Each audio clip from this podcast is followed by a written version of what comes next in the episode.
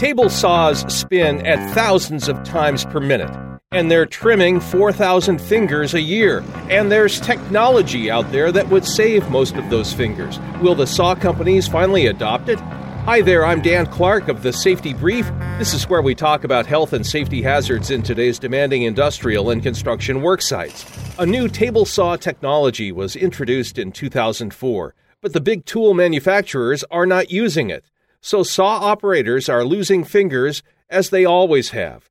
More about that technology in a moment, but first, let's look where we've been in traditional saw safety. Most table saws have guards that fit around the blade to protect workers. Sometimes this guard gets in the way of a cut, so workers take it off. Danger. It's also possible to reach around some guards and still get injured. Guards are an important safeguard, but they don't prevent all injuries. Now, on to this other technology SawStop technology.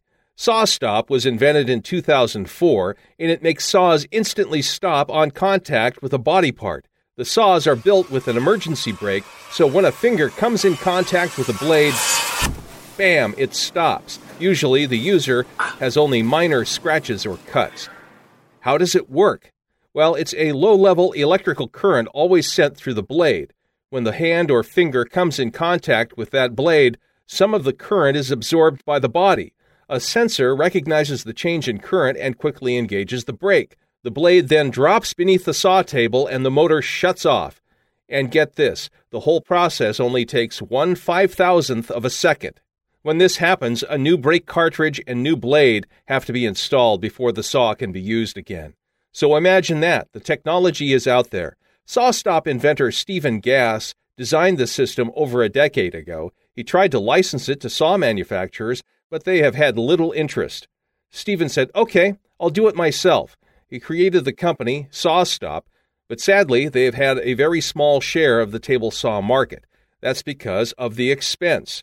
But owners and managers should also recognize the other costs. Table saw injury expenses climb into the tens of thousands of dollars, especially when you consider direct medical costs and the indirect costs, such as time away from work.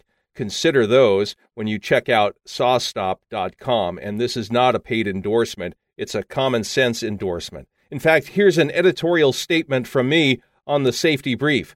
Saw manufacturers, get with it. License this finger saving technology.